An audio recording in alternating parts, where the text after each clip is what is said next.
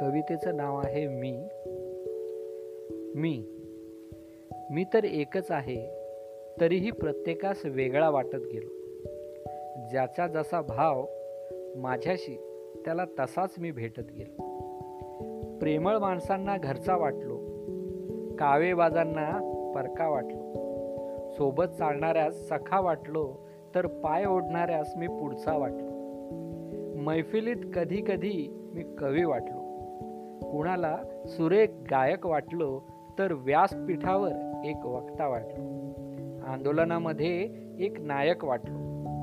कुणाला संगीतकार वाटलो कुणाला कलाकार वाटलो मैदानावर मी खेळाडूही वाटलो. मैत्रीच्या दुनियेत मी खिलाडू वाटलो.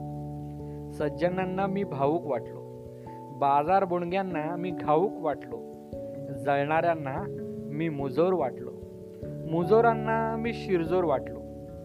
लबाडांनी राजकारणी मांडलं चोरट्यांनी तर मला चोरच मांडलं टवाळांनी तर हा पोर म्हणून मांडलं पण शहाण्यांनी थोर मांडलं. हिरा म्हणून कुणी जवळ केलं दगड समजून कुणी फेकूनही दिलं. सुगंध लुटण्यास जवळ केलं मन भरल्यावर निर्माल्य केलं.